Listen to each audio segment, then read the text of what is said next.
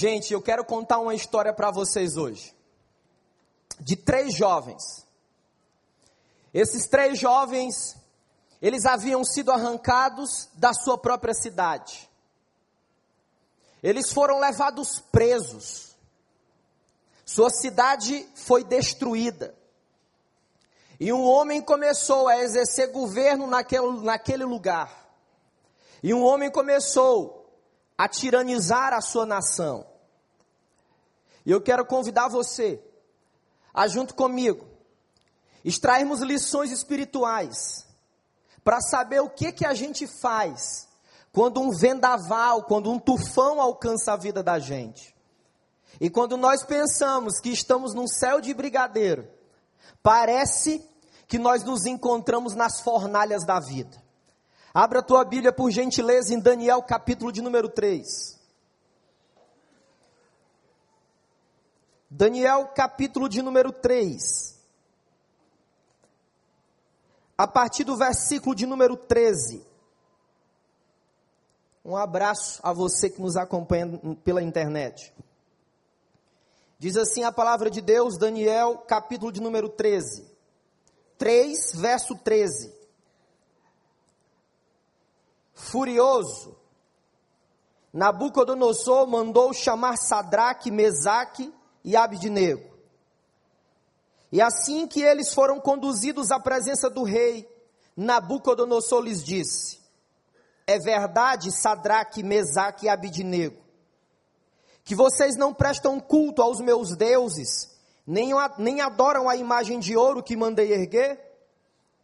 Pois agora, quando vocês ouvirem o som da trombeta, do pífaro, da cítara, da harpa, do saltério, da flauta dupla e de toda espécie de música, se vocês se dispuserem a prostrar-se em terra e adorar a imagem que eu fiz, será melhor para vocês. Mas se não adorarem, serão imediatamente atirados numa fornalha em chamas. E que Deus poderoso pode livrá-los das minhas mãos. Sadraque, Mesaque e Abidnego responderam ao rei: Ó oh, Nabucodonosor, não precisamos defender-nos diante de ti.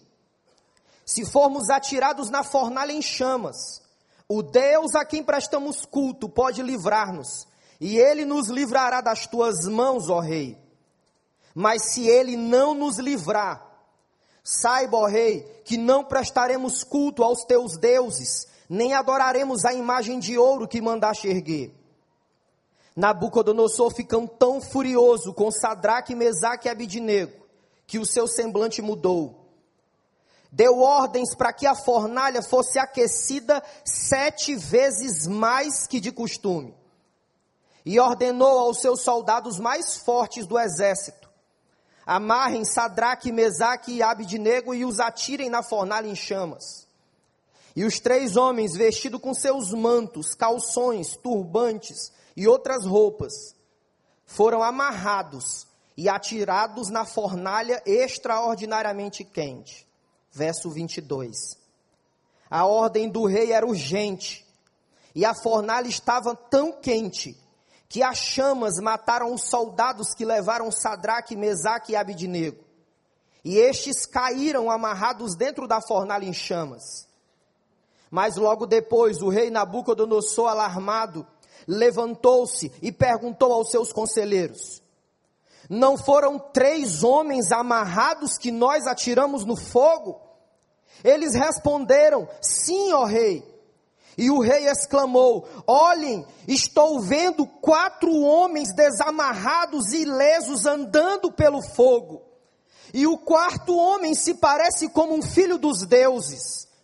Então Nabucodonosor aproximou-se da entrada da fornalha em chamas e gritou: Sadraque, Mesaque e Abidnego, servos do Deus Altíssimo, saiam e venham aqui, que o Senhor nos abençoe hoje à noite. Meus irmãos, que história! Que história é essa da vida desses três jovens? Eu quero posicionar você no tempo e na história. Israel havia se afastado do coração de Deus. Israel que havia sido livrado no deserto, que havia visto os grandes feitos de Deus, agora caminha longe de Deus. E diz a palavra do Senhor que veio juízo sobre aquela nação. E a Babilônia, por 70 anos, escravizou a nação de Israel.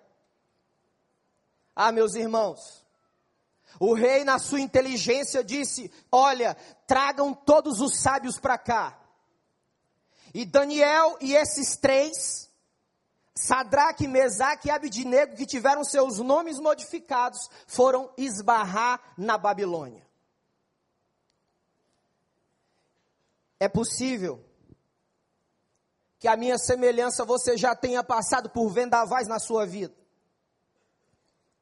E quando a gente acha que as coisas vão se ajustando, nos damos conta que nós estamos dentro de uma fornalha em chamas. E essa é a mensagem que eu quero compartilhar com você hoje. Vendaval, fornalha e a glória de Deus. Nos versículos, no início do capítulo 3, o qual nós não lemos, no versículo 1 diz que essa história começou por causa da manifestação da vaidade do rei da Babilônia chamado Nabucodonosor. Esse homem, ele era um tirano, era um ditador.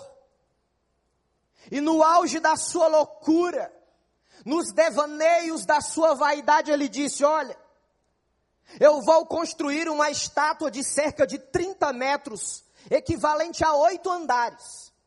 E toda a nação vai se prostrar diante dessa estátua. Sabe qual é a primeira lição que eu quero compartilhar com você? Nós precisamos tomar cuidado com a nossa ânsia, com a nossa sede, com a nossa angústia, angústia de buscar a própria glória. Esse homem estava embriagado por sua vaidade. Esse homem não tinha ideia dos prejuízos que poderia causar na vida do povo. Não, ele não tinha ideia. Nós precisamos estar atentos a como nós estamos vivendo, como nós estamos passando, experimentando a vida que Deus confiou a nós por causa do nosso ego, por causa do ego de um casal de políticos conhecido no estado do Rio de Janeiro. Dois, aliás, uma criança e um adolescente, um de 10 e um de 14. Ora, vendo seus pais serem honrados na nação, no Rio de Janeiro e fora da nação, e agora uma criança e um adolescente veem os seus pais sendo presos loucura, ânsia, sede de glória humana. Meus irmãos, nós precisamos ter atenção para os padrões de comportamento que muitas vezes temos, que são padrões destrutivos. Nabucodonosor, aquele rei, estava dando start a uma sequência de comportamentos que iam ferir a vida de outros. Eclesiastes 9, verso 3, a palavra de Deus diz que o nosso coração está cheio de maldade e loucura durante toda a vida. É por causa dos nossos devaneios que nós somos capazes de fazer as maiores atrocidades com as nossas famílias. É por causa dos nossos devaneios, semelhante à vida desse homem, que homens são capazes de ferir mulheres, que mulheres são capazes também de ferir a homens, que filhos se rebelam contra seus pais. Loucura.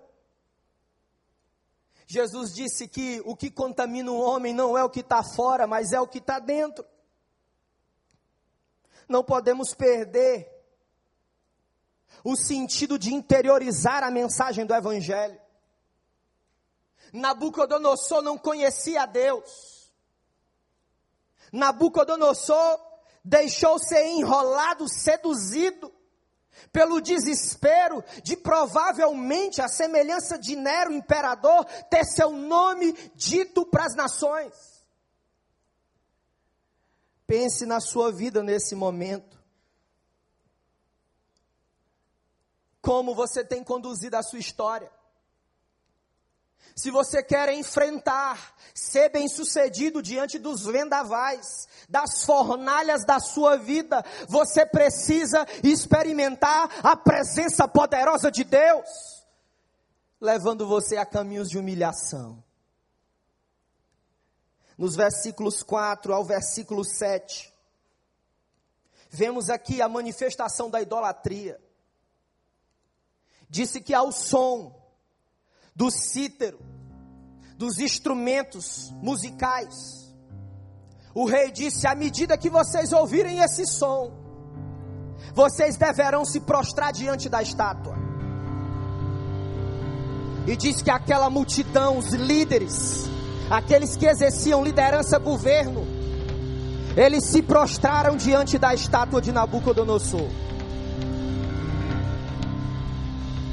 Idolatria.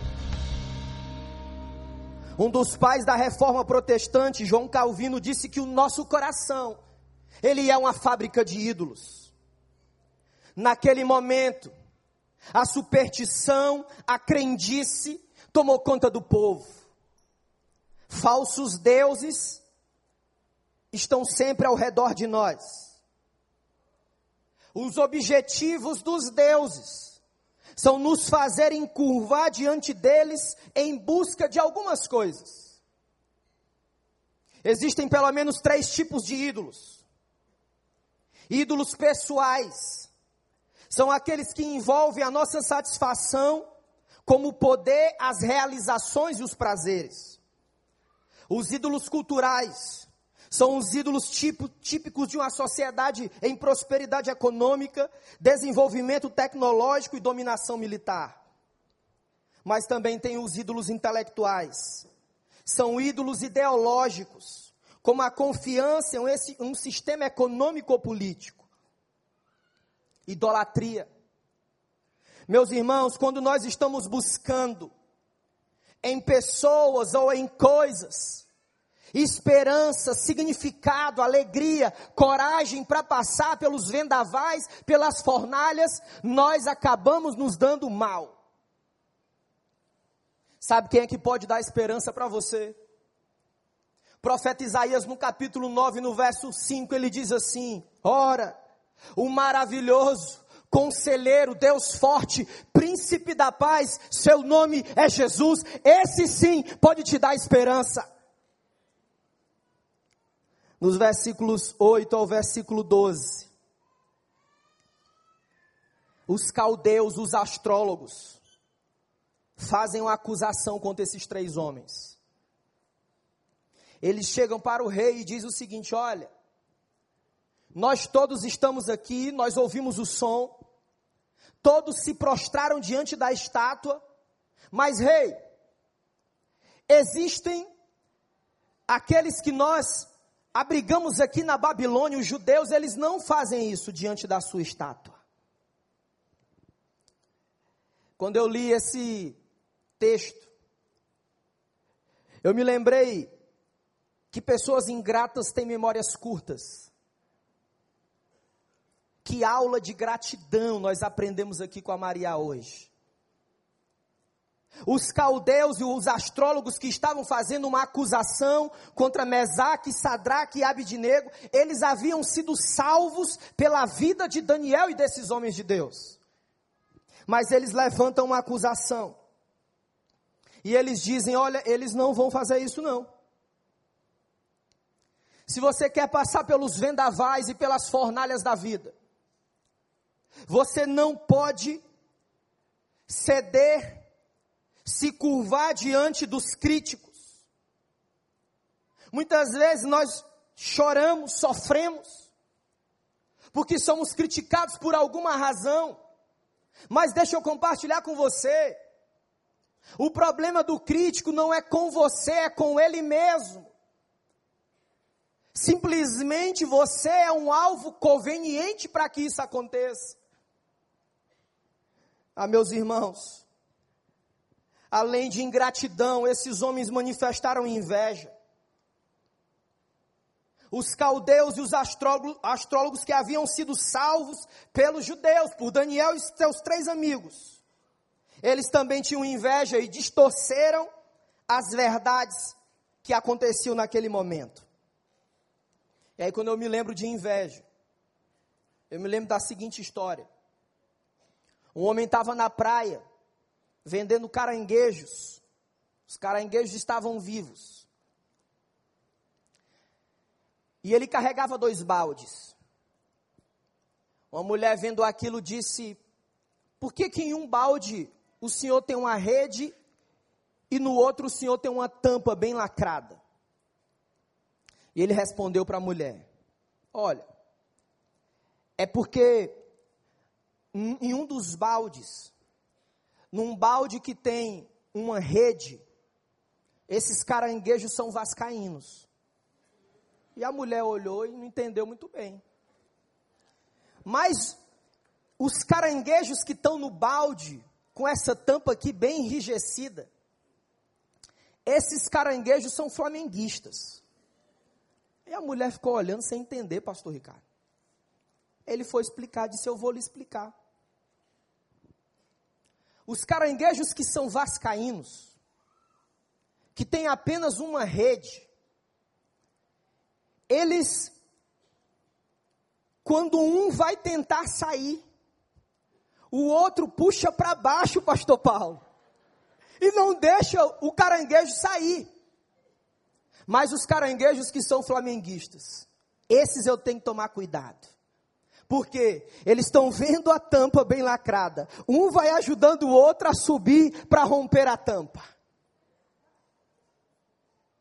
Qual dos dois é você? Qual dos dois representa a sua vida? A questão é que os caldeus acusavam os três jovens. Eles não sabiam que esses três jovens não tinham queixo de vidro. Queixo de vidro é uma expressão usada no boxe para demonstrar que o lutador, que o oponente que tem um queixo de vidro, que não resiste aos golpes, esse cai mais rápido e perde mais lutas. Os caldeus não imaginavam que esses três jovens não tinham queixo de vidro. E é aí, do versículo 13 ao versículo 26, que eu quero dar ênfase para nós aplicarmos essas verdades na nossa vida. Acompanha comigo, por gentileza, o versículo 13.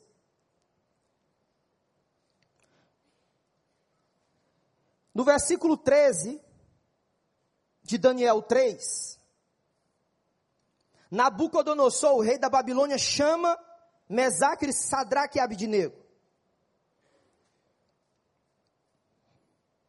Sabe qual era o objetivo dele?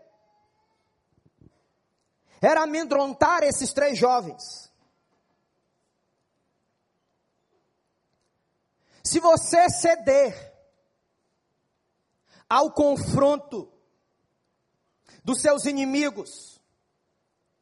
Você não vai conseguir passar pelo vendaval e vai ficar preso na fornalha.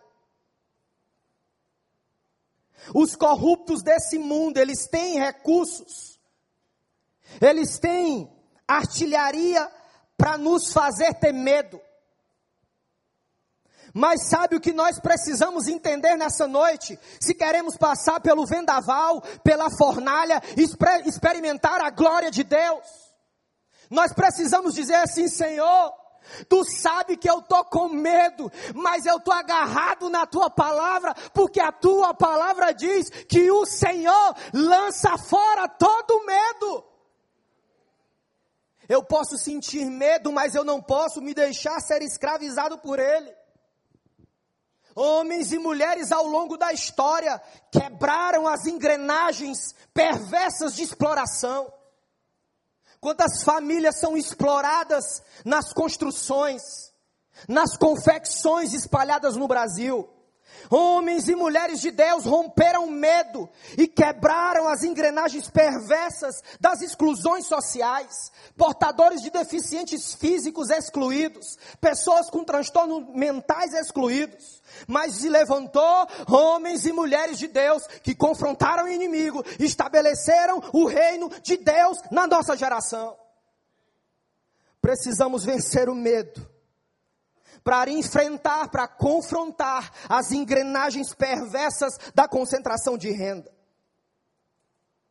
Precisamos continuar vencendo em medo, igreja do recreio, para lutarmos contra uma cultura de isolamento que adoece e avançarmos nas casas, alcançando uma família de cada vez, uma casa de cada vez, até que a glória de Deus venha sobre nós. Nós precisamos continuar vencendo o medo, igreja do recreio, para continuar avançando em Vargem Grande, onde há mais de 10 anos confrontamos a pobreza, confrontamos a exploração, confrontamos a desesperança, pregando o evangelho naquele lugar.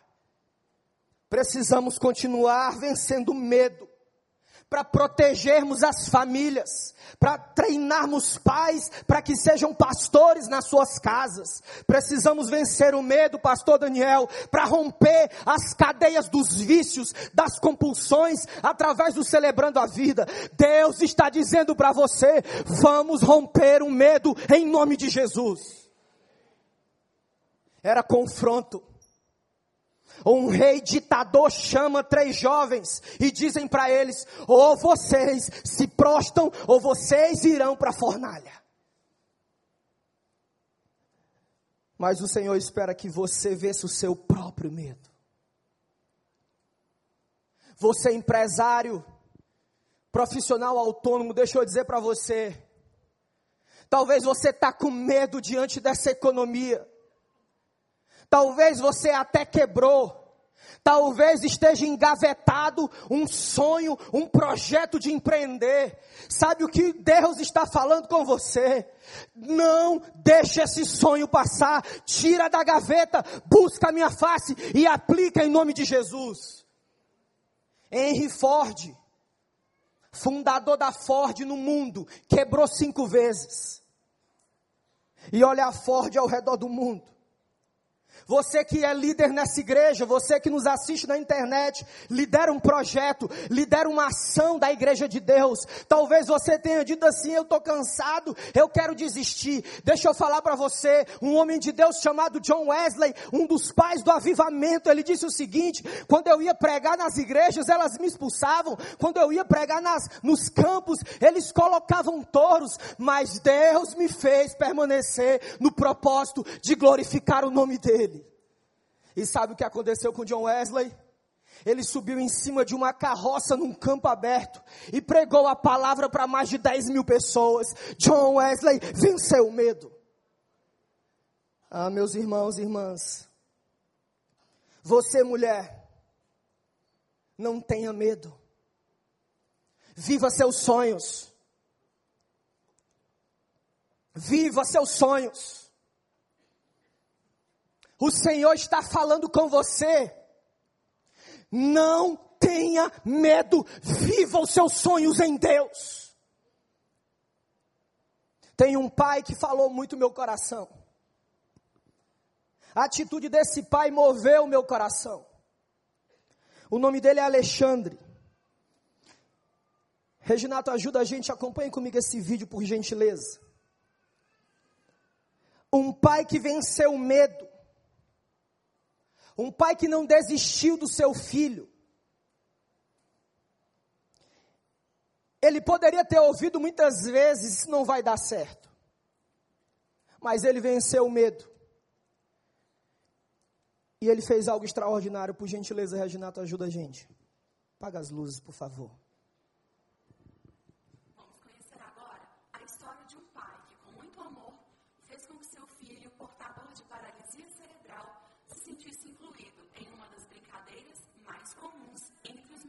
sua idade.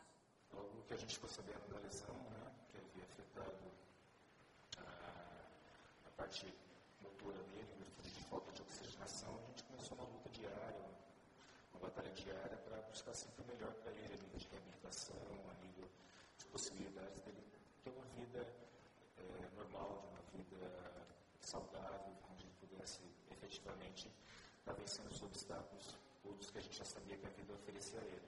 Mas as barreiras físicas não impediram que pai e filho pudessem realizar pequenos, grandes sonhos. Todo pai que joga futebol, todo pai que gosta de futebol tem um sonho de um dia né, filho jogar com ele, jogar ao seu lado. Né? Certa noite eu tive um sonho e esse sonho eu via nitidamente jogando futebol com o Felipe. Né? A bota aparecia de repente nesse sonho, uma coisa tanto quanto inexplicável. Eu acordei de madrugada, rascunhei, fiz um pequeno rascunho do desenho da bota, né? E coloquei em prática para que o sonho se realizasse.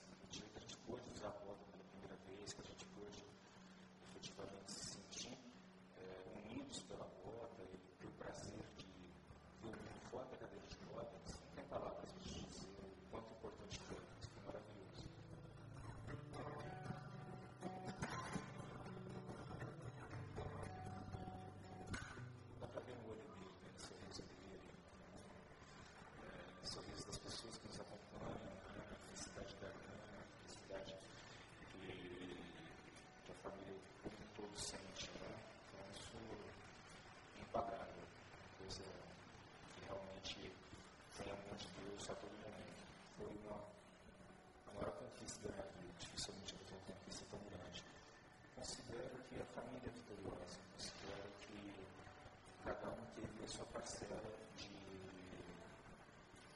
a sua parcela de contribuição, todas contribuições muito importantes, mas o vitorioso é o Felipe, o vitorioso é ele que tem essa boa propulsora, é a Clara que está sempre ao lado dele ajudando, os vitoriosos são eles, eu sou apenas um ajudante dos vitoriosos.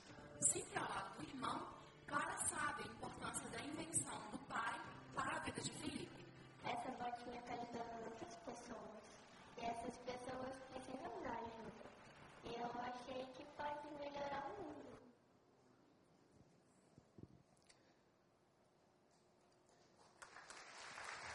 Glória a Deus. Deixa eu dizer para você. Esses três jovens estavam diante do homem mais poderoso da terra.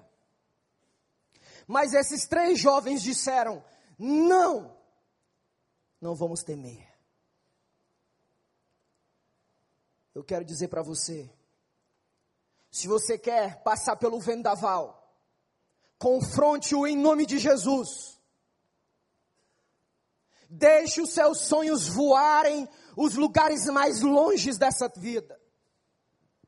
Ouça Deus dizer para você: vai dar certo, porque eu sou teu Deus e cuido de você. Mas tem um outro momento importante. Verso 16 e 18. Eu vejo aí uma fé corajosa.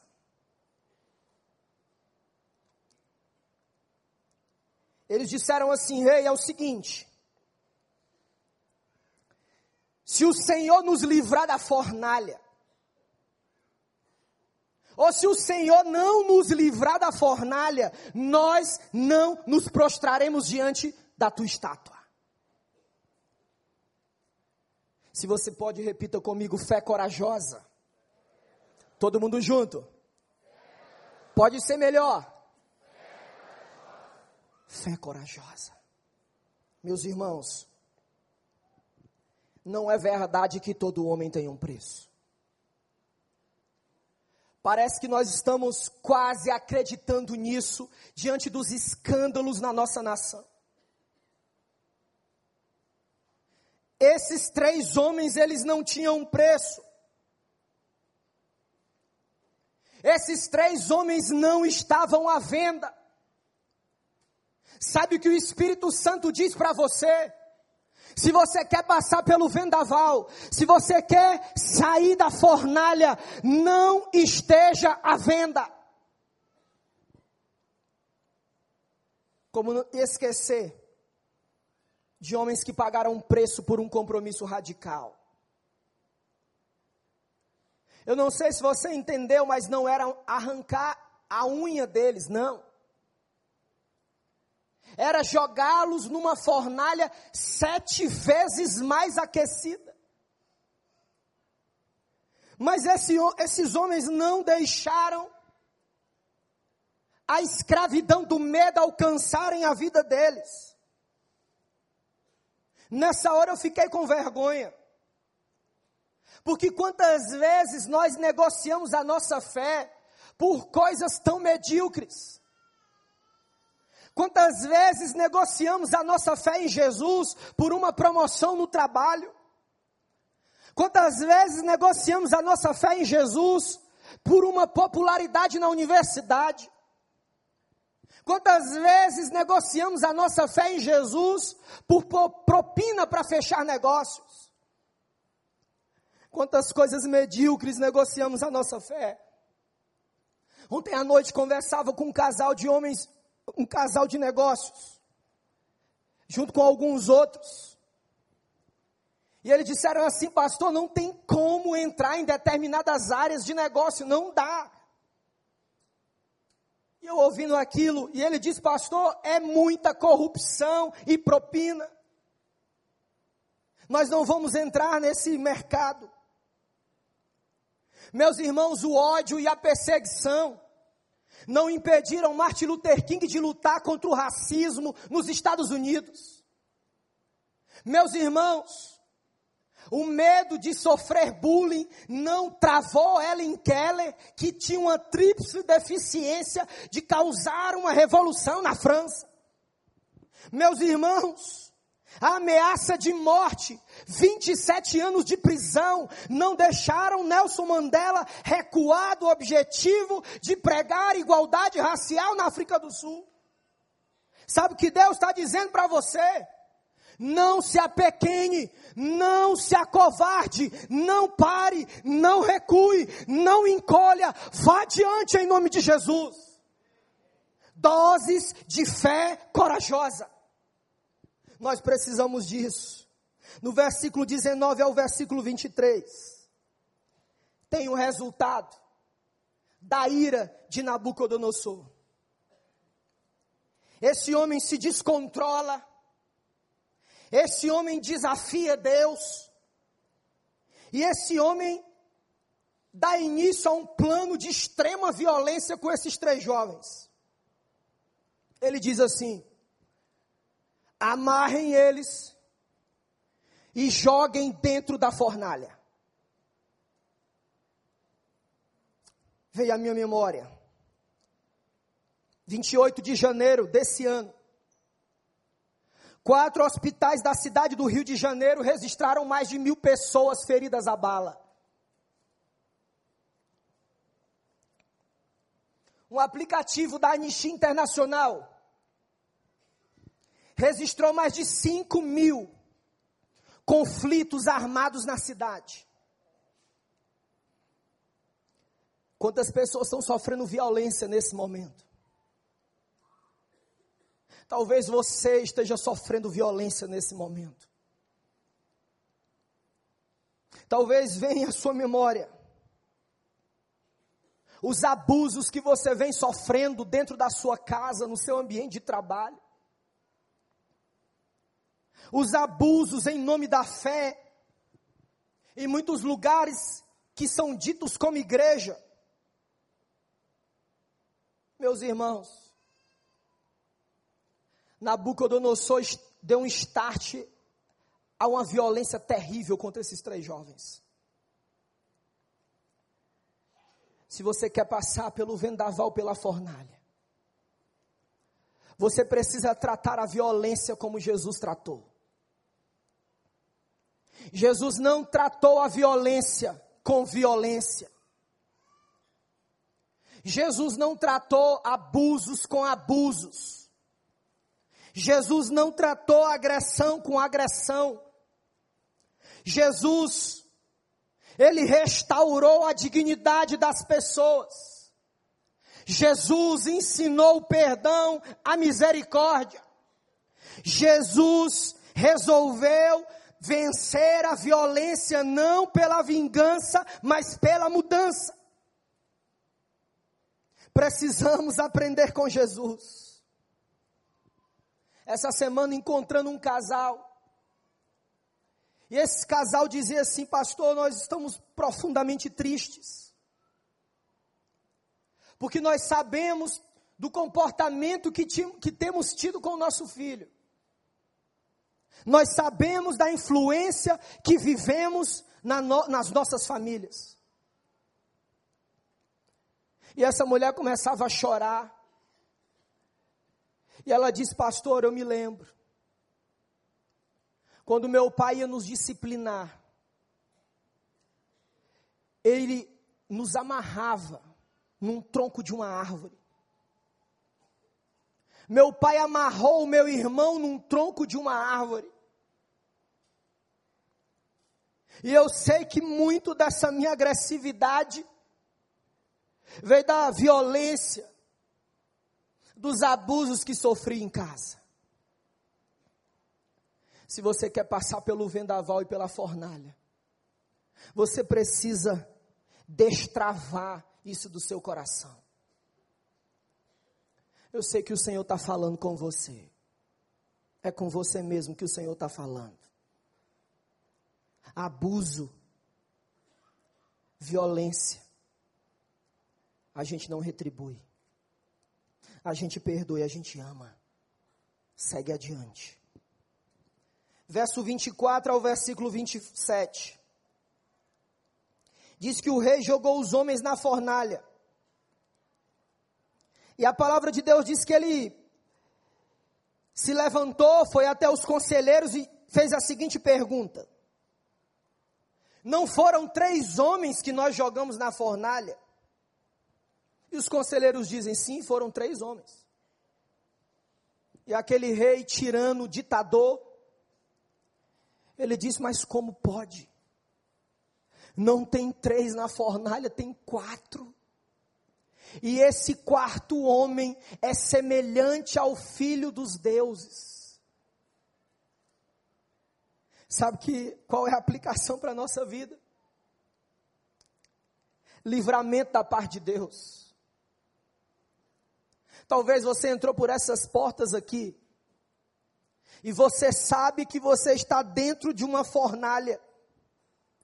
As aflições, as crises, as dores, e parece que tudo está em chamas.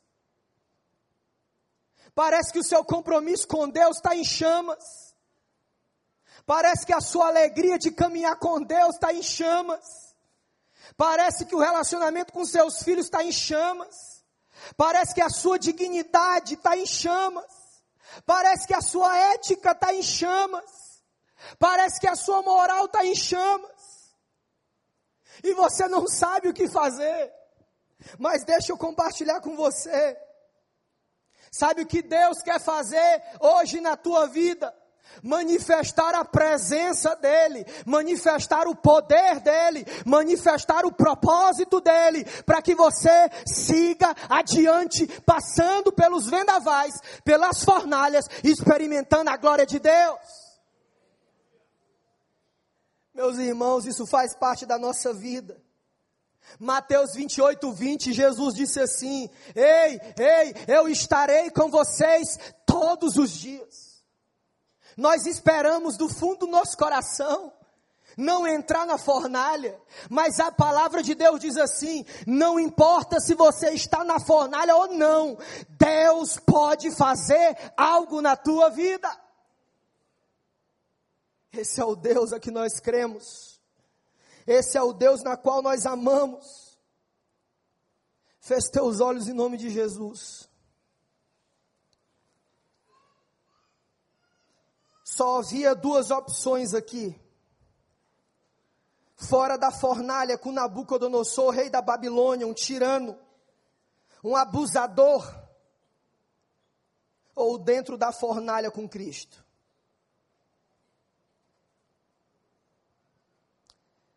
o resultado é que o Senhor manifestou a sua glória. Enquanto nós vamos ouvir uma canção,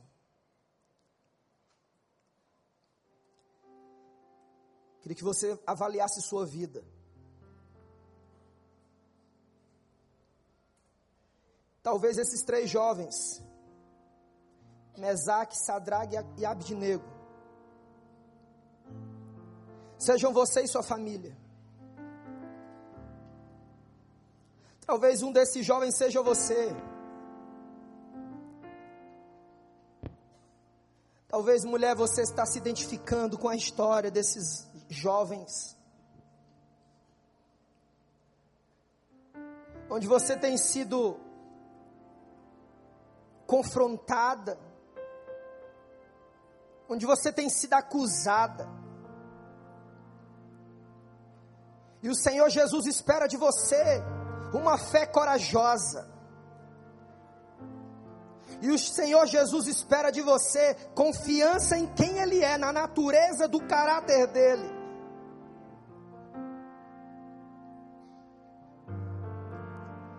E o resultado foi que esses homens saíram sem nenhum fio de cabelo da cabeça deles queimado.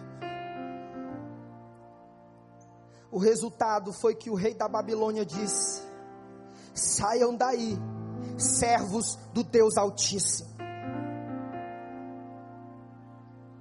Na fornalha nós também podemos experimentar a presença, o poder e o propósito de Deus.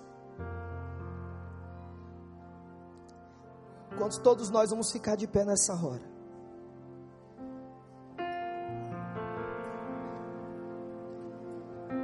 Quero convidar você a deixar o Espírito Santo atuar dentro do teu coração.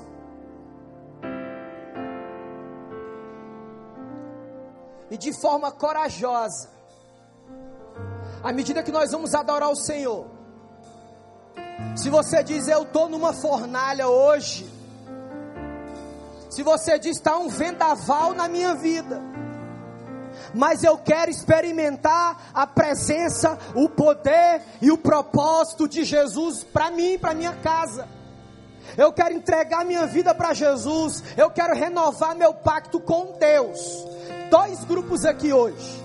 Aqueles que querem render a sua vida ao governo de Jesus e aqueles que querem reafirmar um pacto, uma aliança com Deus. Você vai sair do lugar onde você está, na esquerda, na direita, no centro e do meio, enquanto nós vamos adorar o Senhor.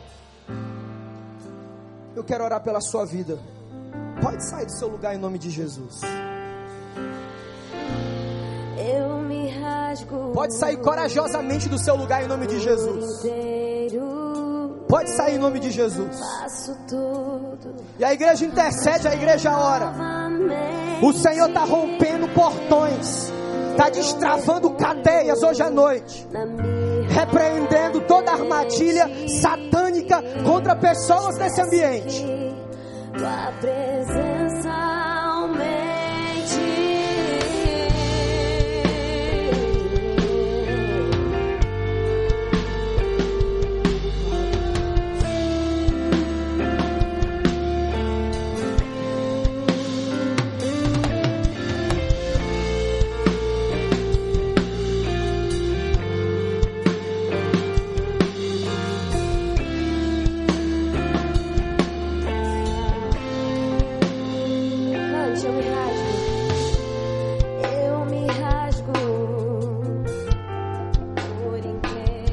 Tá faltando você, pode vir em nome de Jesus. Tem espaço para você aqui, pode vir em nome de Jesus. Tem espaço pra você.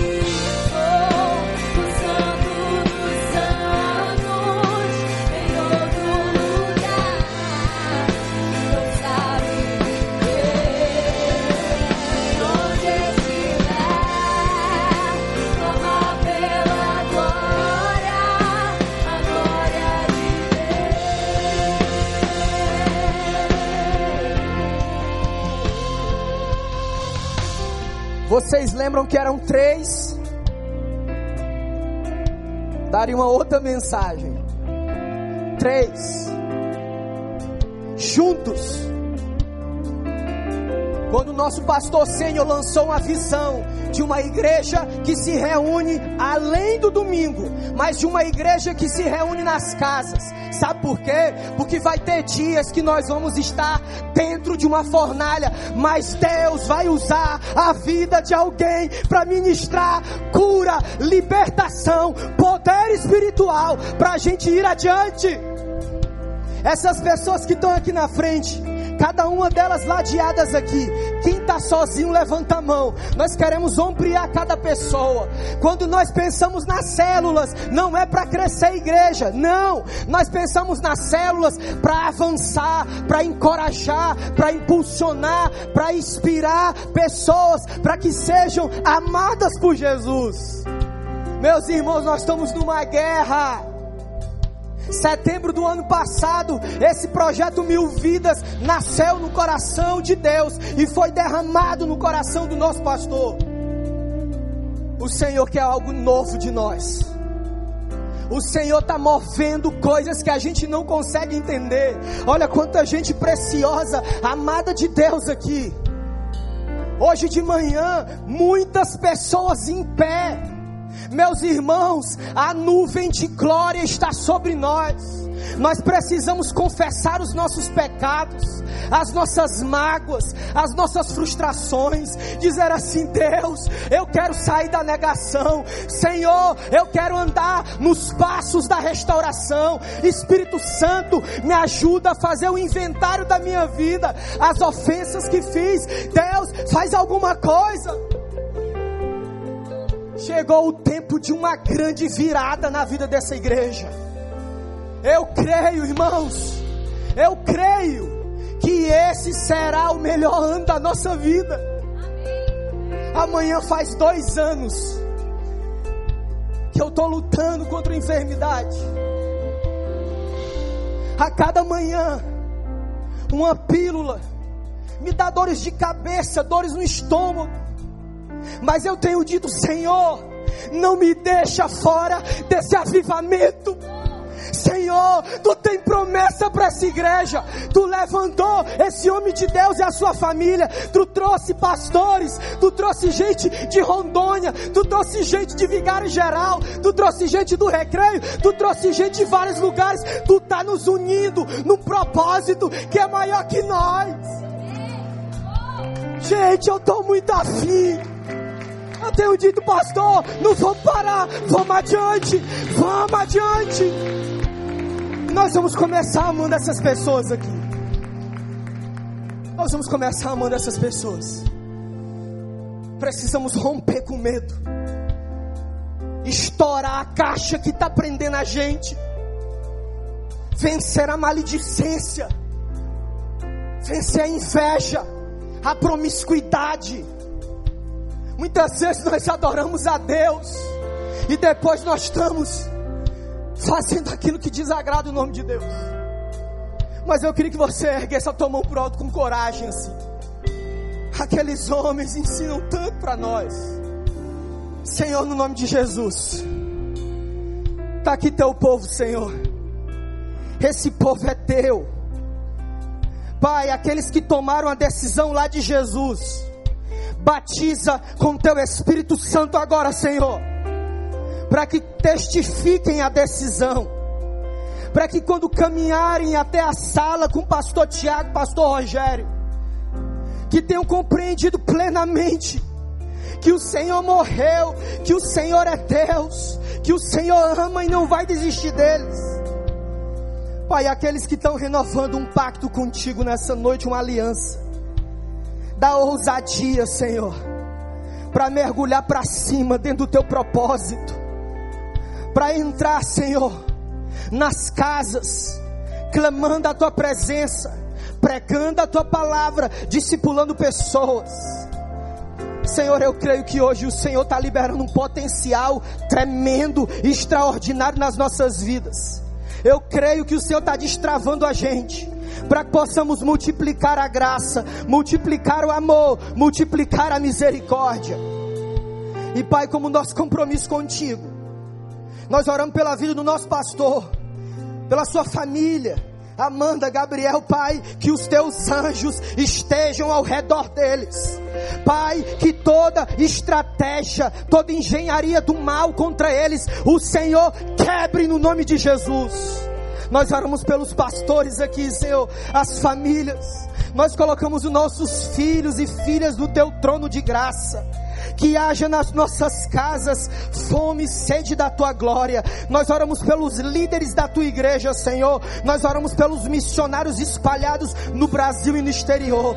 Pai, faz aquilo que tu ainda não fez na vida dessa igreja. Nós nos humilhamos clamando em nome de Jesus.